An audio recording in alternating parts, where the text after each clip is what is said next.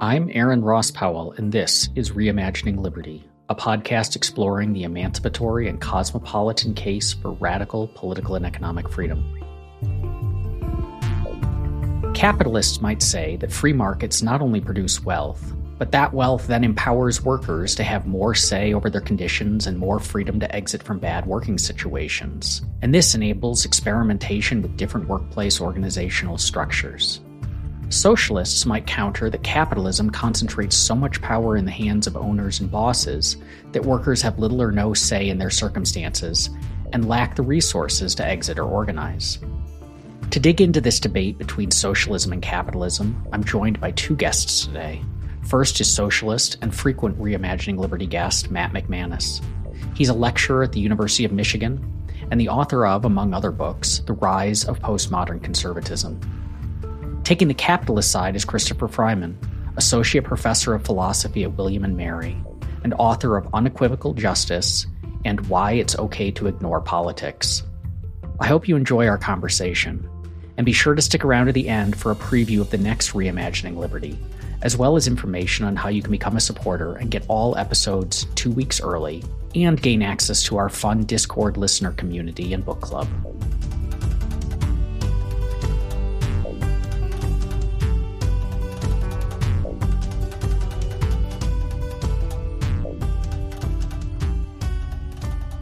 Chris, we'll start with you. Why aren't you a socialist? So the short answer is that it, it doesn't work. So when you look at countries that are prosperous and liberal and democratic, they're capitalist. So they haven't collectivized ownership of productive property or anything like that. Now, now, you know, most capitalist economies, they have welfare states, they have regulation, but productive property is still largely privately owned. And that's what I take to be the, the distinctive feature of socialism is some kind of collectivization of public or of productive property. Uh, rather than something like capitalism with a large welfare state. So if you just look at the, the countries that, that do well, uh, they're all capitalist, with again varying degrees of regulation and redistribution and so on. That for me is really the strongest argument against socialism, is we don't have strong evidence that it works. Now, as as far as some of the reasons why it doesn't seem to work, that's going to depend on the the style of socialism you advocate, I suppose. So, if we're talking about something like full scale central planning of the economy, uh, you know, there there are of course the Hayekian arguments as to why that doesn't work.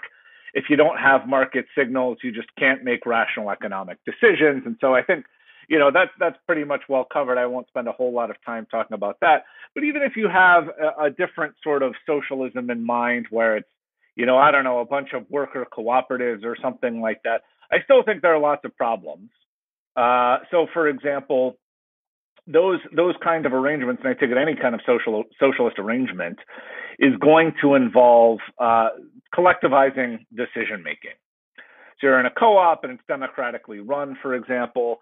Well, the main problem with any kind of collectivization of decision making is that it doesn't provide the individual decision makers in that collective with strong incentives to make wise decisions. So this is just a familiar problem of rational ignorance, rational irrationality. If you have a very small chance of having a decision actually make a difference, you just don't have much of an incentive to put a lot of time into making an informed and unbiased choice. So for example, you say, I don't know, there's going to be a, a one in 500 chance, I'm just making this number up, a one in 500 chance uh, you got a pop quiz in class tomorrow. You're probably not going to invest a whole lot of time studying for that, as opposed to a situation where you know you're going to have the pop quiz, then you're probably going to study in that case. Uh, and the, and you know cooperatives are kind of like the first case where it's like maybe you get a vote, but what are the odds that your vote is actually going to make a difference, actually going to be decisive? Pretty low. Certainly a lot uh, lower than than your choice being decisive in, say, a capitalist economy if you're a capitalist employer, for example. And so individuals in this kind of cooperative just don't have strong incentives uh, to make unbiased, informed decisions. So that's one reason why I'm not uh, a huge fan of cooperatives. Another reason is just uh, it's not obvious to me that everybody wants to be a worker owner in the way that a lot of uh, you know socialist uh, economies would have them be. So maybe some people do, But I think a lot of people are, are happy with the, the kind of standard capitalist employer employee relationship where, as an employee, they don't have to take on the risk and role and responsibility of a worker owner. And so it's hard for me to see how a socialist economy is compatible with the idea that, you know, people get to pursue their own good in their own way. For a lot of people, pursuing their own good in their own way is just going to involve being an employee uh, in, in, a regular old sort of capitalist economic structure. And the other thing, too, I mean, this is something that Nozick talks a lot about, but I think it's pretty convincing. Uh, under capitalism, nobody's stopping you from working in a co op. Uh, so if you really like this idea of, of being a worker owner, you're free to go for it. Uh, and, and, so it, it, seems to me that, uh, as Nozick says, capitalism can accommodate socialist arrangements, but socialism can't really accommodate capitalist arrangements. So if if pro- uh, productive property ownership is collectivized, and then I want to start, uh, you know, a, a good old-fashioned capitalist business where I'm the employer with employees who I pay a steady wage and they're not worker owners, that's going to have to be prohibited. So capitalism can accommodate socialism and socialist lifestyles, uh, but socialism can't accommodate capitalist lifestyles. And so, unless we have some sort of reason for thinking that that capitalist lifestyles are, uh, we have good reason to sort of like disallow them, or in Rawlsian terms, no reasonable person could want to live that way. Uh, I don't see how socialism can can be uh, appropriately liberal. And I think I'll leave it at that, and we could talk more about uh, any of the details as we go on. Matt, that sounds pretty convincing. Has he talked you out of being a socialist? Yeah, yeah I'm going to go reevaluate everything. You know, just sit there and do that. You know, why I left the left kind of article, and you know, sit there and be like, "Now, Peter Thiel, send the check uh, as soon as you can." That was quick. But, but, Only took five yeah. minutes. Yeah, well, I'm moving now. It'd be really handy, right? Uh, well, look, you know, um, I'm the first one to sit there and say that I don't have anything good to say about the command economies that Chris rightly criticized. I don't think that there's a way of answering the calculation problems um, raised by people like Hayek or von Mises, and I think there's good reasons uh, why it is those models collapsed. I also don't have very good things to say about, let's call it the kleptocratic model of socialism that you find in several developing states, most notably Venezuela, which I think have different kind of problems uh, than what you saw in the command economies, but also problems that eventually led not necessarily to collapse so far, uh, but at least a widespread poverty and deprivation. The kind of socialism that I endorse is the kind of socialism that you would find in many of the Nordic countries, which, by the way, are the most successful in the world, uh, many of which were built by things like the Great Compromise starting in the 1930s. Uh, between workers and capitalists, uh, and advanced by things like the Swedish Social Democratic Party. Uh, and they're centered around high levels of distribution, the provision of not just a social minimum, but a generous array uh, of welfare goods uh, and high levels of worker participation uh, in the economy, certainly compared to North America. Now, I would complement that with further provisions. Uh, for instance, something like the co-determination model that you see into Germany, particularly the auto sector, which, by the way, I should say is extremely competitive and very successful, uh, where workers actually will sit on the board of major corporations uh, and either have veto power or at least a very significant say in what's going on. I also think are things that we could adapt successfully here. Uh, and the reason why it is that I point to these situations is these are all contexts where what we see is a socialist or social democratic party uh, pushing for a market system, uh, but one where the benefits of markets are spread in a more egalitarian manner and which allow the citizens of these states to live lives that are freer, more flourishing, uh, and more cooperative. So that's the kind of socialism that I would endorse, a liberal kind of socialism, very much in line with what somebody like John Rawls advocated for in his last book, Justice as Fairness. Uh, you could also call it property owning democracy if you wanted to use um, the other Rawlsian term. I just think liberal socialism is a little bit cleaner. So, on a lot of points, uh, for instance, about you know the failure of the command economy model, uh, I completely agree with Chris. Uh, but I'm just saying that we have to look at the examples that are good and bad. Uh, and of course, we can also point to many examples of hypercapitalist states that are authoritarian, uh, where people were dragged to jail, where it is that people had very little individual freedoms. Think about Chile in the 1970s, right? So let's be even handed. Can I ask a question of definitions before I before Chris responds to that? Because what are so first, Matt, I'll ask you, and then Chris, I'll ask you a version of this. Matt, what are the fundamental definitional characteristics of socialism? Because in your in your answer just now, you said there's there are there are socialist characteristics or countries that are called socialist that you reject a lot of, and then there are others that you like. And so, what is what is the common theme that makes something socialist? Sure. Well, I have a different definition, as does every socialist, right? Uh, I mean, early socialists define socialism as worker control of the means of production, uh, which, as Chris pointed out, is uniformly considered to be like the most popular one. Uh, and I support dimensions of that again, uh, certainly with this co-determination model that I endorse. Uh, and I also happen to like workplace cooperatives, which we can get into a little bit. I like them a lot. Um, Marx famously described socialism in a somewhat different way, or communism, uh, as a situation uh, where there's no longer going to be a production process where the extraction of surplus value uh, was carried out um, through private ownership of the means of production. My kind of socialism, again, would be very much in line with what Rawls is talking about uh, a society where people are treated as free moral equals, uh, where they are empowered to lead their particular vision of the good life. So there's definitely a libertarian streak to it. Uh, but acknowledging that the most successful kind of society where people can do so is one where the power differentials uh, that emerge as a result of unbridled capitalist relations, uh, including power differentials that emerge through state cooperation uh, with major capitalist firms, uh, are liquidated uh, by a variety of different measures, including high levels of unionization, fostering of workplace cooperatives and workplace democracy, uh, and again, extremely generous uh, welfare benefits. So you can see me as endorsing something like Sweden on steroids. Uh, maybe something like Sweden uh, along the lines proposed by the Meidner Plan in the 1970s. Um, now, again, it's going to be contextually different because I think that one of the problems uh, with 20th century socialism and with 20th century capitalism uh, was this kind of imperialist belief that we could just export a model that was appropriate from one country to a very different area of the world with a very different history, very different politics, and say, just do that and everything will go fine. And we all know that that's rarely the case, uh, whether it's in you know Latin America or whether it's in Iraq, right? Uh, so it would have to be adapted considerably uh, depending on the circumstance, but that's what I'm talking about. And so, Chris, can you, before you respond to Matt's prior arguments, can you tell us what you mean? What are the fundamental characteristics that makes a system capitalist?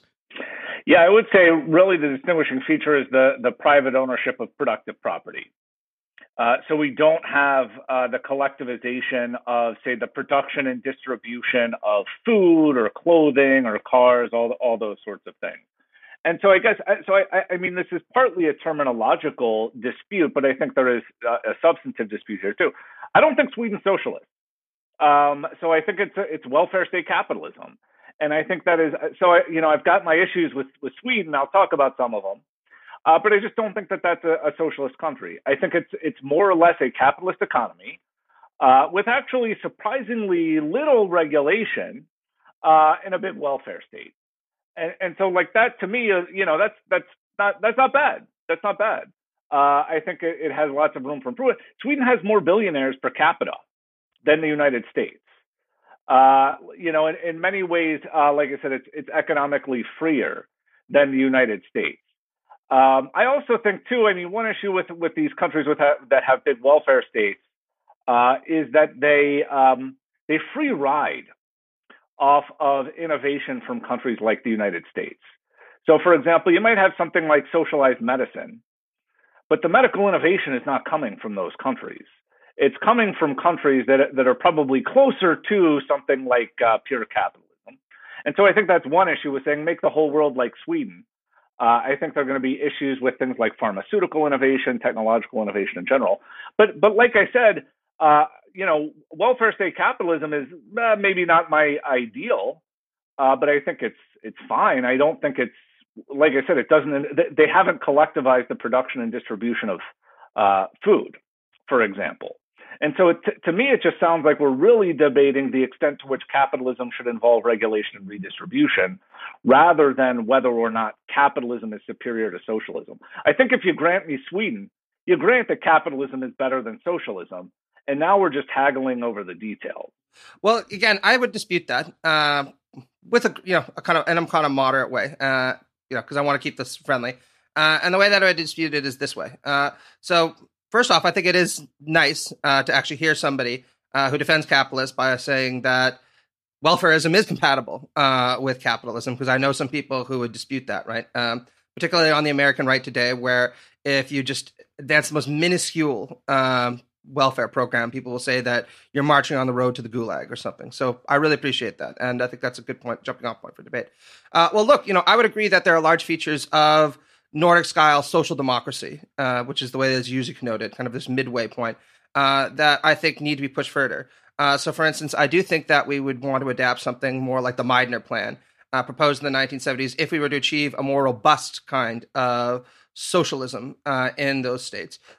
But I do think that they demonstrate how it is that you can engage in reformist programs that advance you further along the way to a more democratic uh, form of the economy. Uh, without needing to use violence and without sacrificing a lot of the virtues of markets. And I think this is the key point. Uh, the kind of market socialism that I endorse doesn't require uh, something like a command economy where the state essentially dictates how it is that production is going to be carried out. I'm absolutely fine with a wide variety private actors being motivated uh, to a certain extent by the profits, uh, sorry, by the pursuit of profit, uh, and use that in order to foster innovation uh, and in order to remain competitive. I just think that preferably the firms will be organized democratically. and they'll involve high levels of workplace, or sorry, worker participation and the management of decisions. Uh, and again, I think that there are a lot of models that show how that is that works. Uh, co-determination in Germany is very transparent one, uh, but there's also a lot of evidence contra the initial point that things like workplace cooperatives do actually make people happier and do actually entail better outcomes for workers. Uh, there was a big comprehensive study in France, I think in 2011, uh, that showed overall when workers were in a co-op, they were happier uh, with what was going on. Now, this is no utopia right? You still have to go to work. You still have to clock in. You still have to, you know, cash your check at the end of the week and complain that, you know, it's not as big as you want. Uh, but it's definitely a lot bigger and you definitely feel like you have a lot more dignity uh, than working for somebody uh, in a more exploitative situation. So this is just a, a, a question of clarification. So under your preferred version of socialism, though, suppose I say, look, I don't want the, the, the role or responsibility of being a worker owner. I just want I, I just want a steady income and I want to work for someone. And someone says, okay, I, you can work for me for the steady income. Would you permit that or would you prohibit that sort of arrangement? Yeah, I would actually permit that, right? Uh, as long as there was a robust welfare state that would allow them to exit that kind of situation and not be destitute. That's a personal decision that people are making, right? Uh, and again, this is why my socialism isn't bound up in one particular feature or another. I think there needs to be a lot of co- well, sorry, cooperative, overlapping institutions uh, that will create uh, a just society through the kind of catalytic interactions uh, between all of them. Uh, so, if you wanted to go into a traditional let's call it workplace, right? Where somebody makes all the decisions for you, you just cash your check and go home. And we've all been there, right? I've been in that kind of situation where I'm like, I just want to fucking go do my job, leave, uh, and you know, play video games or whatever. I don't need anything more than that. Uh, that's fine. Uh, but you know, if you ever want to leave that place, you're not going to lose your health insurance. You're not going to sit there and be out on the street uh, after your last paycheck is couched. You're not going to sit there and think, well, I can't pursue any other meaningful career because I can't go back and ed- get an education. All that will be provided for you. Right. So that that though uh, again seems a lot to me like capitalism supplemented with a welfare state, or or you know, as I would prefer it, capitalism with something like a UBI or a negative income tax. So maybe we could debate the merits of in-kind redistribution versus cash cash transfers or something like that. Uh, but setting that to the side, we could say, look, you know, you could enter whatever kind of workplace arrangement that you want. Uh, but you know, if you fall below a certain level of poverty, or maybe everybody gets the check, like I said, maybe you know we could argue about the details. Uh, you, you won't be without an income because there's something like a negative income tax or a UBI in place. So I would say all of your concerns can be accommodated with something like even almost like laissez-faire capitalism with a negative income tax. So why isn't that persuasive to you? Well, I think now we're just getting really close to the middle, right, where things get definitionally blurry. Uh, and I think it really depends on how dogmatically you want to assert the term socialism or capitalism, right? Uh, because obviously, once you reach a threshold of welfarist uh, redistribution, uh, along with you know efforts to try to establish workplace cooperatives and democratize the economy, uh, even if the firms are remain private and there are markets in place, you're getting very close to something that a lot of socialists, uh, for instance, again Meidner, would endorse, right? Uh, now, in terms of you know how it is that this can be compatible with something like individual liberty, uh, I think that there's a lot of overlap between what most socialists want today and what a lot of libertarians want, particularly on social issues, for example. Uh, so, for instance, I feel a lot more aligned uh, with you guys on points like abortion recently, right? And by the way, I have to say, Aaron, great job uh, stri- being so militant on that recently, right? Because it's an outrage. What's going on? I feel very, very uh, confident saying that uh, when it comes to things like decriminalization and immigration, most socialists would be there with you. The big concern, again, isn't necessarily with individual choice so much as, again, the power disparities that emerge in an unbridled capitalist economy that limit people's capacity for freedom. Uh, now, how it is that you can most successfully combat that in any number of different contexts will vary quite a bit. Um, but I would argue that if we look at what's going on in the United States right now, uh, where, for instance, you have comparatively unbridled markets, and I understand that you know there are ways in which the system is extremely regulated, uh, coupled with a state that's extremely uh, active and entrenching certain interests uh, at the expense of others. It's very, very difficult to say that this is the freest society we could possibly have. Yeah, so I certainly would not say the United States is the freest society we could possibly have.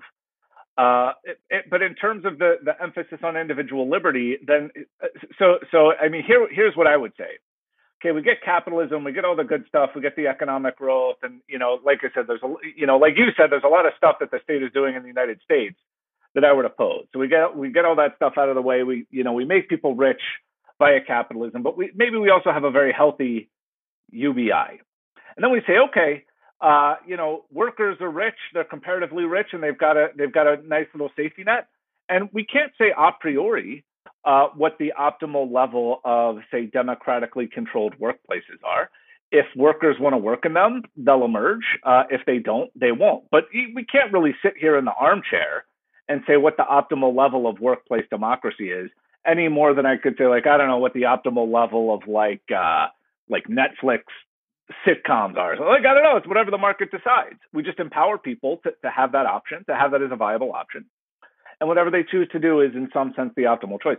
So is that persuasive to you? So we say capitalism plus the UBI. So workers are definitely empowered uh, to enter those sorts of arrangements if they choose. And then let's just see how it how it plays out with individual choices, rather than say from the armchair, this is what we ought to be. Like, it wouldn't it be weird if I said we we need more like we need more Netflix comedies. I know that's like a trivial example. I could probably come up with a better example. We just say give people the means to to pursue their own good in their own way, and see how that shakes out.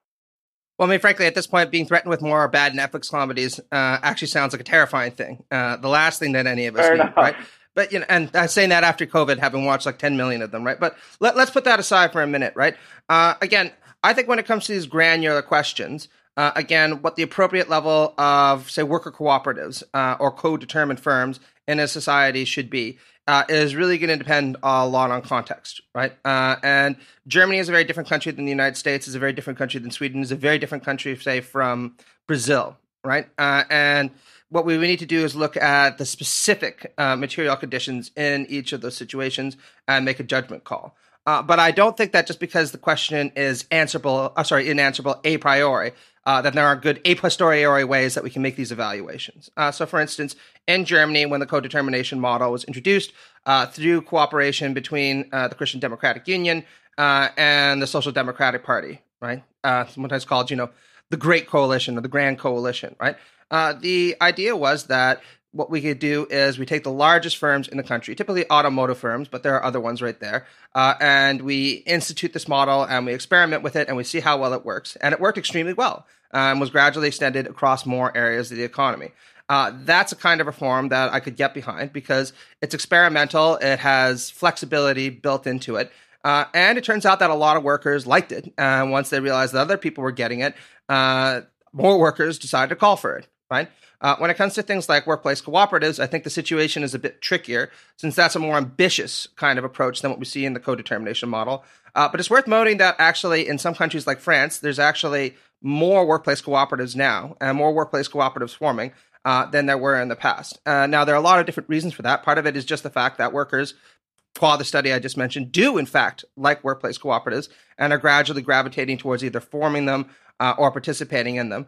Uh, but I think that there are a lot of cultural, institutional, uh, and even personal barriers, I should say, uh, to engaging in these kind of efforts. And one of the ways that we can encourage people to do this might be through something like implementing a UBI, uh, which would allow people to have more time and more resources to experiment uh, with these kinds of economic ventures than they do before. But it's very difficult to think now in the United States if you're making, say, you know, ten bucks an hour. Uh, to imagine that somebody's going to sit there and be like, I really hate the way that my McDonald's is being run. I'm going to go set up my own fast food restaurant and I'm going to form a workplace cooperative with my negligible capital. It's just not going to happen. And by the way, I should say, you know, if you want to implement a UBI, you know, I'd be right there cheering you on. Right? I'm not dogmatic about those kind of things. I hey, I love a fucking thousand dollar check a month. Stepping back to kind of a higher level of, I guess, abstraction.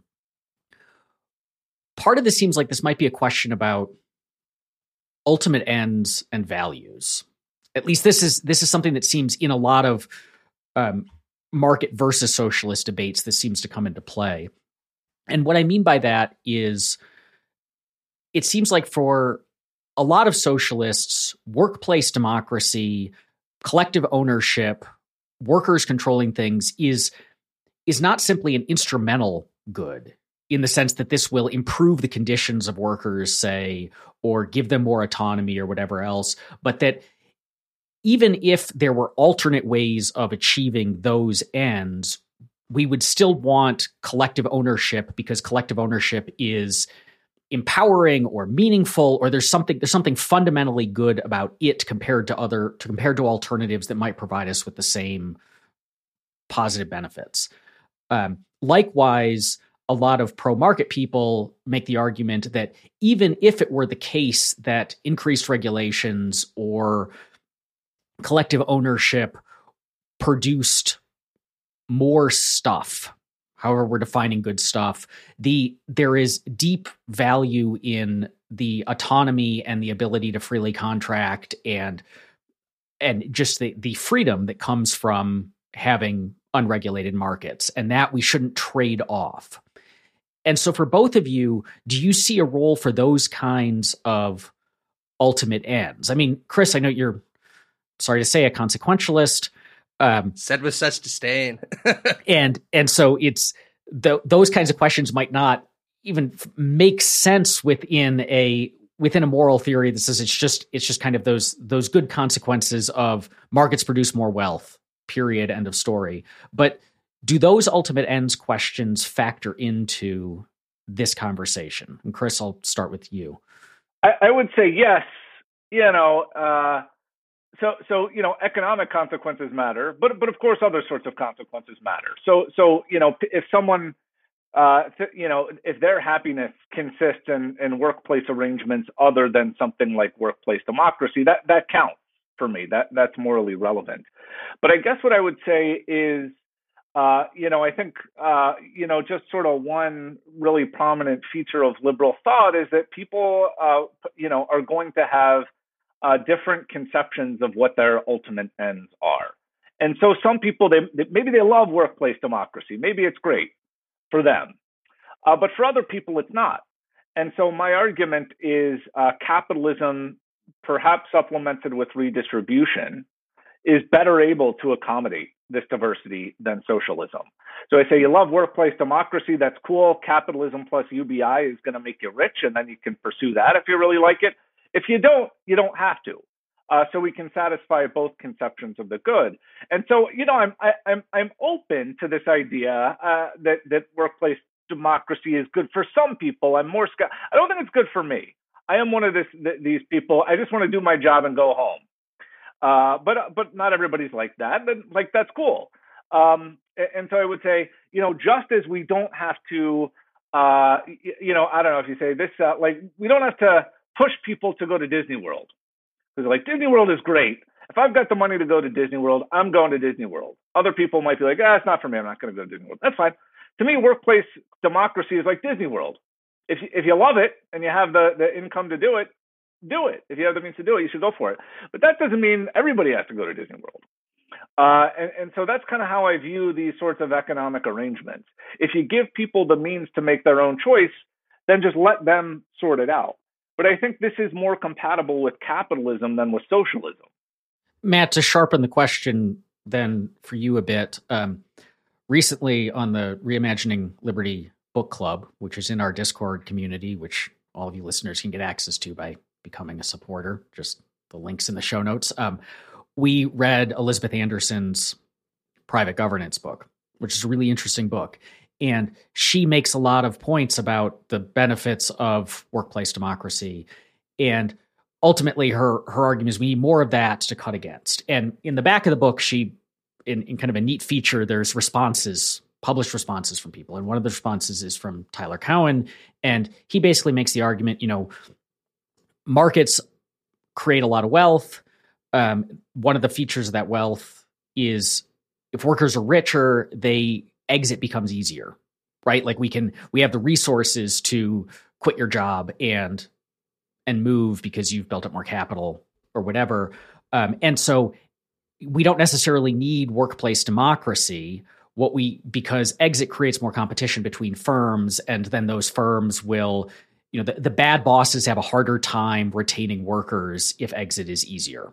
And so they're less they are less likely to be bad bosses does that argument if if we stipulate that that's true that like free much freer markets would increase overall wealth and so if and if we stipulate that the the result of that is that workers have a much easier time of of exit does that would you see that as meaning that workplace democracy isn't necessarily necessary on a large scale because the market has solved this problem or would you say, even in those circumstances, we should have workplace democracy? Uh, no, I would actually agree that we should do that then. And that's because, you know, I'm a Rawlsian. And so my primary concern uh, is that economic arrangements uh, be so, uh, you know, formulated so that they work to the benefit of the least well off, right? And if you could show me empirically that this is the absolute best society for the least well off, there's no better one that we can get. Uh, you know, a libertarian paradise, let's call it that, uh, then I would sit there and say, well, let's do that. You know, let's roll with it. I'll be happy. That's a just society. Uh, I just don't think that there's any evidence that that's the case, right? Uh, I think that if we look at the societies that have done the most for the least well off, it's pretty clear that the Scandinavian countries uh, are leagues ahead of us in many respects. And I'd also point out that that's not just true in a development context. I think if you look at the most successful, uh, developed context, excuse me, if you look at something like Lula's uh, workers' movement, uh, in Brazil, which lifted, I think it's about 10 million people out of poverty uh, through land redistribution. Uh, there are a lot of instances where socialist reforms have done a lot for those who need it the most. But look, on the principled issue, which is, I think, really the core of this kind of dispute, I actually think that there's a lot less ground between liberalism and socialism than people think. Uh, and part of the reason for that is I spent a lot of my time writing about the political right. In fact, that seems to be all that I do right now, right? I'm writing a big book on conservatism. I'm criticizing it from uh, a left liberal standpoint or a liberal socialist standpoint. Uh, and one of the recurring themes uh, that you see in conservative literature is exactly what Hayek said that – what differentiates liberals and socialists from conservatives is conservatives are fundamentally committed to this idea that there are, and I quote from his essay, Why I'm Not a Conservative, demonstrably superior people uh, who deserve more along virtually every metric you can possibly imagine. Uh, and one of the reasons why I have a lot of sympathy for libertarians and other liberals who don't agree with me about certain things is we're all committed to the idea that people are fundamentally moral equals and that it's important for people to lead free lives uh, of dignity and flourishing wherever possible. So what we're really concerned about, I think, are less the ends uh, so much as the means to get there. Uh, and a lot of conservative thinkers have acknowledged and recognized this, right? Uh, Martin Heidegger, uh, who was a fascist philosopher, uh, had some very interesting things to say, so I don't mean to be dismissive. Uh, you know, in his introduction to metaphysics, said there's really no interesting distinctions between liberalism and socialism. Uh, they are metaphysically the same. Was his quotation? They're really just about how to build a better, a better refrigerator.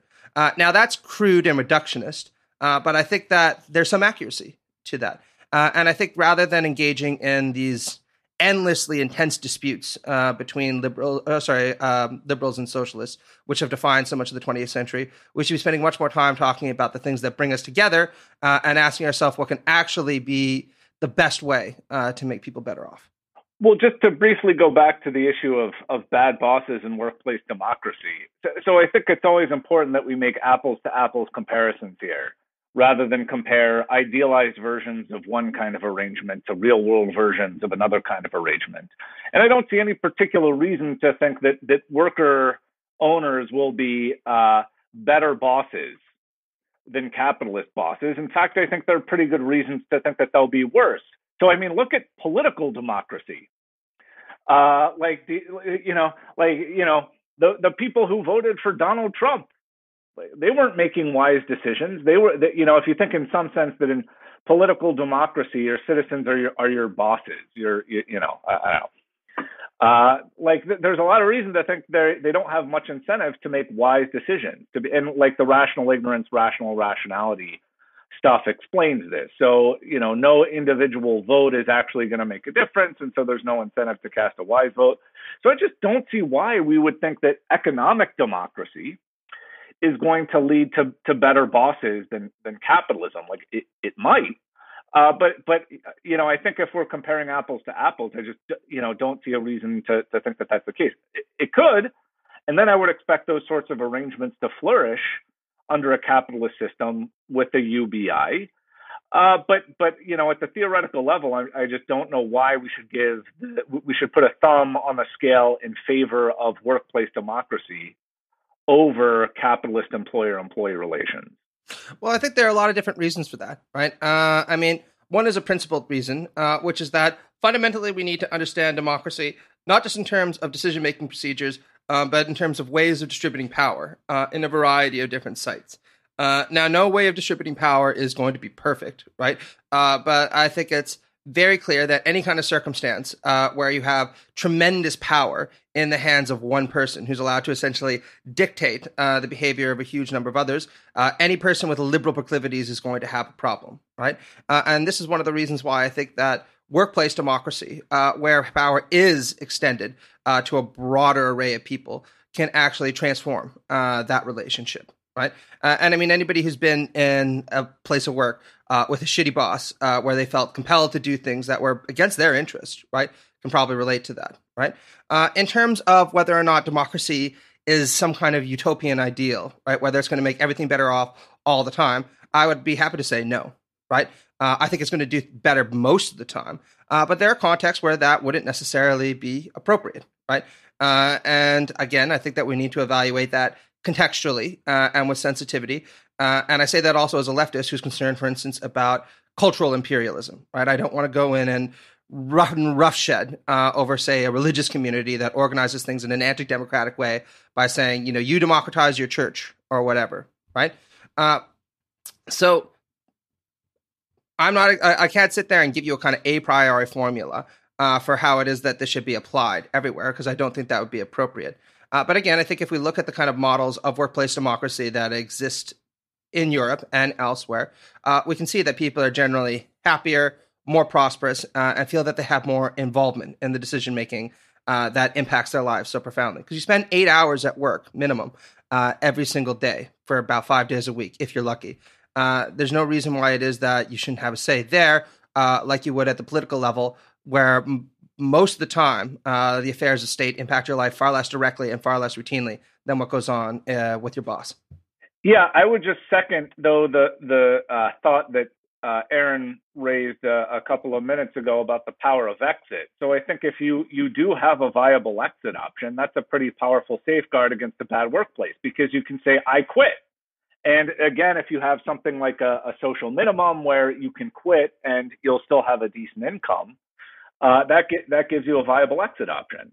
And so here again, you know, it, it could be the case the workplace democracy is great, uh, in the same way that Disney World is great.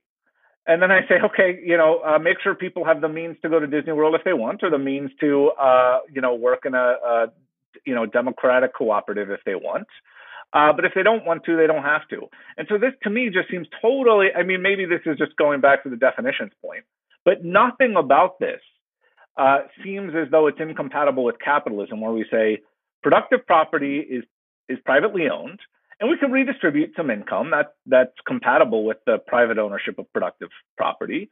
Uh, and if you want to freely collectivize, we'll of course allow that in the same way that we're going to allow you to do anything else with your your property that you want. If you want to go to Disney World or whatever, you can do that. We're not going to stop you.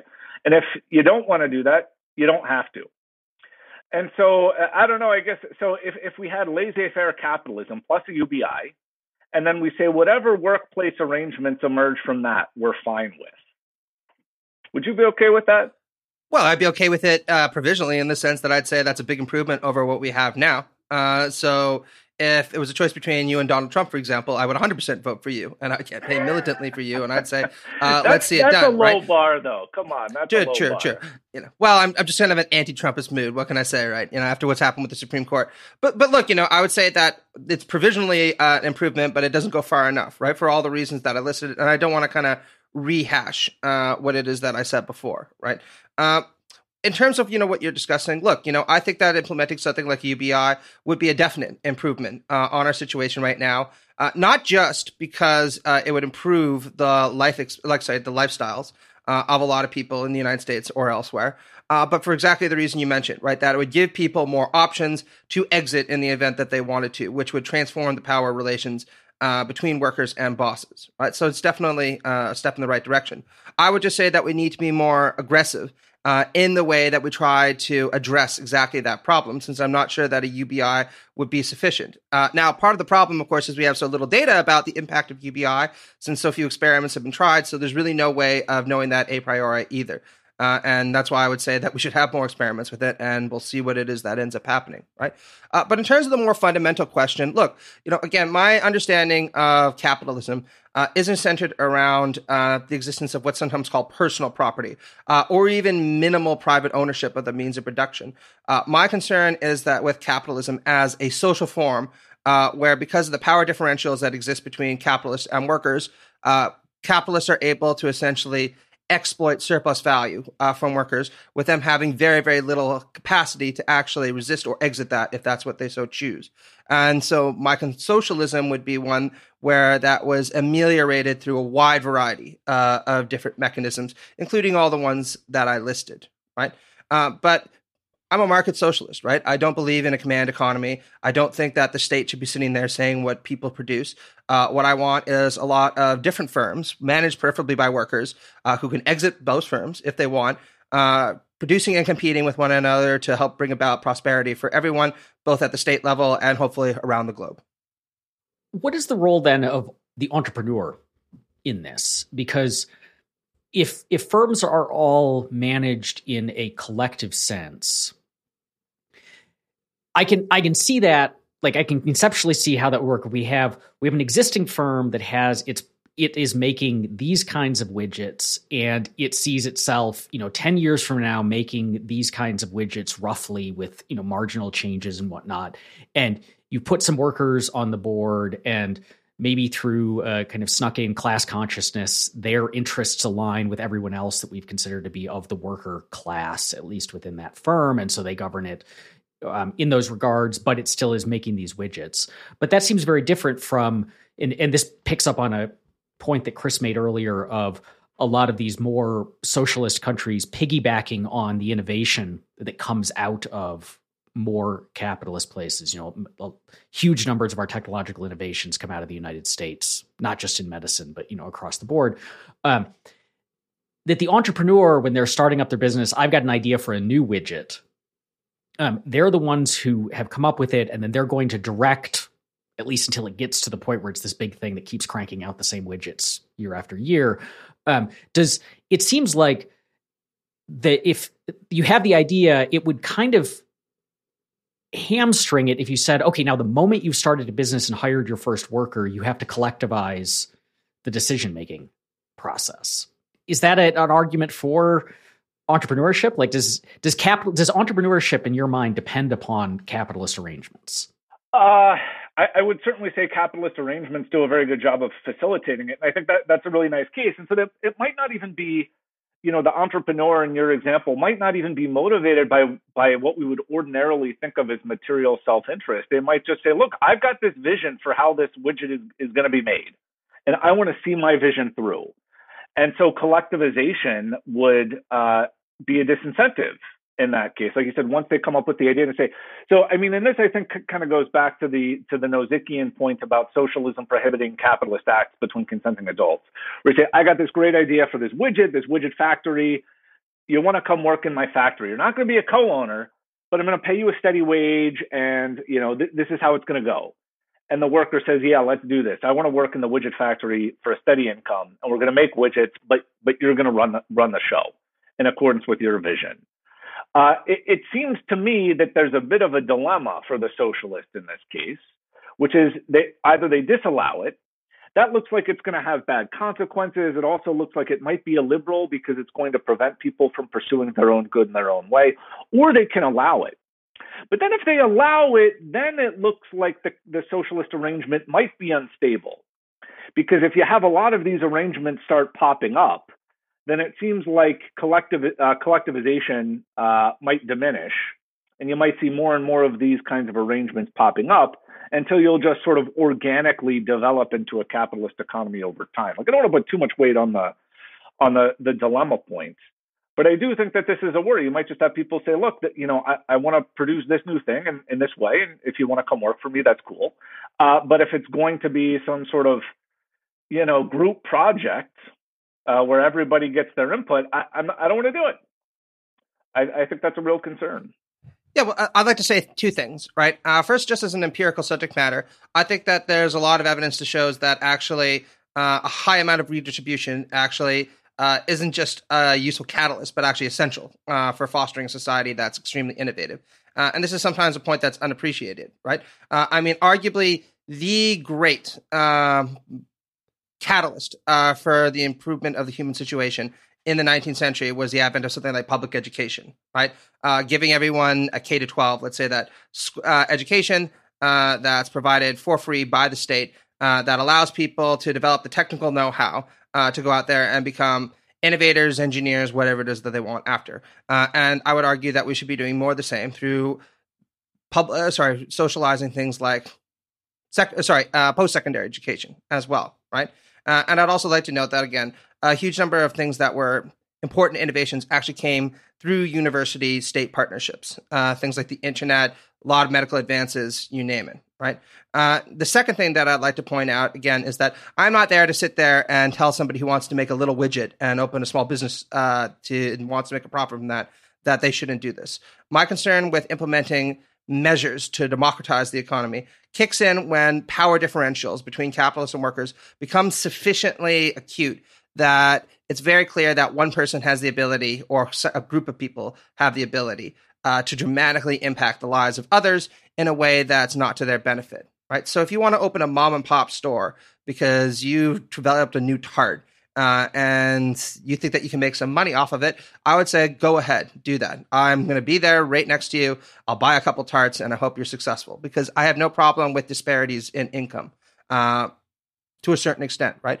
Uh, if you sit there and you start operating a gigantic factory uh, where lots of workers in Southern California are exploited uh, because they're picking berries for pennies an hour, then we're going to have a problem, right? Uh, so again, there's a contextuality uh, to my approach to these things uh, that requires that I evaluate the specific situation uh, as it appears, rather than necessarily answering these kinds of things a priori. But I think that that's true of most of the political problems that we face, right? Yeah. So just briefly on the first point, I would I would just draw a distinction between redistribution and collectivization so so you could be pro redistribution. I think I'm I'm less enthusiastic about redistribution than you are. I think you know it's it's got its place. Um, but but again, you could say we don't have collectivization, but but we do have redistribution as a safeguard against things like exploitation to give people um, exit options and things like that. The, the other thing too, though, I think the the worry about entrepreneurship stands even if we allow the mom and pop shops. So if you have somebody who says, I don't want to make a tart. I want to make the world's first smartphone. But as soon as you start getting a little bit big, we're coming in and collectivizing. It still seems to me like that could have a chilling effect on entrepreneurship and innovation.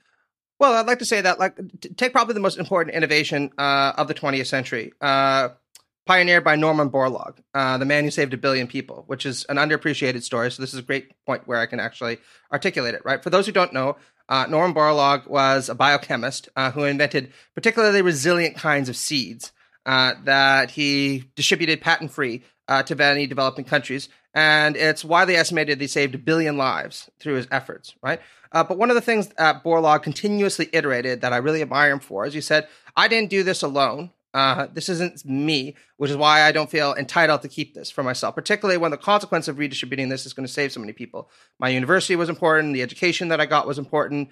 Uh, the endorsement uh, by a lot of these governments was extremely important, right? Uh, the fact that they were able to redistribute them effectively is key. Uh, so these are examples of how it is that establishing good public institutions that educate people, give them the opportunities to grow up to become a Norman Borlaug, uh, and fostering them as communitarian ethos can play a major role uh, in improving the human condition. Right uh, now, in terms of whether or not putting some restrictions on how much people can profit, uh, whether that would have a chilling effect uh, on innovation, uh, I would say that, that that's not necessarily the case. Right, there are many instances where we can look at, for instance, Germany. Right, uh, where there are co-determination models in place, where you've seen major innovations in things like the auto industry. Uh, German cars are usually considered to be amongst the best in the world, uh, and part of the reason for that, of course, is that workers feel invested in what it is that they're doing. They produce a superior product, uh, and that applies also at the level of R and D, uh, where the people feel like they're not just going to sit there produce a new gadget for their cars. Uh, and be told, here's your salary, good job uh, they're actually going to benefit from this in a very material way because resources that are gained at the level of profit are redistributed in a more egalitarian fashion. So I think that there's a lot of evidence to suggest that a more democratic approach to the economy uh, in the workplace would actually foster something like R and D. Uh, though again, it really would depend on the context. So don't imagine it be co- appropriate in every circumstance. In our closing minutes, I'll give each of you uh, a chance to to present your final pitch for your side, socialism or capitalism. And Matt, since Chris went first at the beginning, I'll have you go first this time. After all of this conversation, sell us on socialism. Well, the, the thing that I'd like to say before anything else is that uh, what I think Chris is most wrong about uh, is the desirability of going to something like Disneyland. You know, having sat in long lines for rides and all that kind of stuff, I just can't understand why anybody uh, would be particularly motivated to go to any theme park, right? So that's what the real debate should have been about. You know, all the rest of the stuff is peripheral. But but look, you know, on the kind of important question, right? Uh, I think that the evidence is overwhelming uh, that the best kind of societies and the freest kind of societies, I should also point right now, right now, uh, aren't societies where you see unbridled capitalism, often uh, operating in close association with a coercive state uh, to bring about negative outcomes for most of the people that live uh, in a given nation. Uh, the best kind of model is what we see in the Nordic countries and in Western Europe, uh, where there are high levels of word redistribution, high levels of workplace participation, uh, and a deeply communitarian ethos uh, that provides people with a sense of attachment to those around them. Uh, and I would characterize this as a form of socialism brought about by social democratic and socialist parties in cooperation with other groups. Uh, and if that's the best kind of society, I don't see any reason why it is that we should all be trying to aspire to that. Uh, now, that's going to look different in different places. We can't just export that model or import that model uh, ad hoc and say, just do what they do in Norway. Uh, but it's an inspiring vision for the future. Uh, a vision where no child goes hungry, where everybody can develop, fully develop their talents, uh, and where people can become innovative, dynamic participants uh, in their community. And that's what I'd like to see everywhere, if at all possible. Yeah, I, I, will concede maybe the Disney World example was was not a good one. I'll have to rethink that. It's been so long since I've been to, to Disney World. Uh, yeah, I'll have to rethink that going forward. Uh, yeah, I, I, mean, I guess my, my basic pitch is that I, I think all of the concerns that socialists have with capitalism can be accommodated with uh, moderate reforms to capitalism. So again, I would draw a distinction between redistribution and collectivization. So even someone like Milton Friedman was happy with a negative income tax where you have capitalist institutions, you have productive property being privately owned. Uh, but if people are in poverty, they, they get a check from the government every month. And again, we can we can haggle over the details of how that might work. But this this gives people an exit option if they have a bad boss. Uh, it maybe gives them more resources to experiment with arrangements like workplace democracy. And so my view is we should have something like capitalism some, supplemented with redistribution. uh, and, and, give people the means to pursue their own good in their own way. And I can imagine that for, for some people, this involves workplace democracy, and this is consistent with capitalism. And for others, it, it won't involve workplace democracy, and that's fine. Uh, so I think uh, capitalism can accommodate uh, some of the virtues of these uh, socialist in, in, uh, institutions or, or, arrangements or workplace arrangements without giving up on the basic idea of capitalism which is the private ownership of productive property. So if you like socialism, you can still pursue a socialist lifestyle within a capitalist economy. Thank you for listening to this episode of Reimagining Liberty. Here's a preview of our next episode with guest Michael Tolhurst. Become a Reimagining Liberty supporter to get it two weeks early. I don't know if liberals use the term beauty a lot, but these sort of traditionalists will often use the value loaded term beauty a lot. It's it's a little tricky because if you're sort of not sort of within that perspective, it's hard to sort of like sort of sympathetically sort of put yourself into it and kind of see what the big thing is. And so it does seem like okay, like is it really just about the architecture? But I would suspect liberalism is probably going to as a position suggests that you're probably not going to find that deeper meaning in your politics. And this may be a fundamental sort of divide, I think, potentially with, with the liberals and the post liberals, who sort of maybe see politics, if not a place for deeper meaning, certainly a place that can contribute or detract from. Uh, the quest for a deeper meaning by how it shapes society. And I think the liberals would probably just say, like, look, you can find meaning, you will be free to find meaning, you should find meaning, but you're probably not going to find that in your sort of political theory.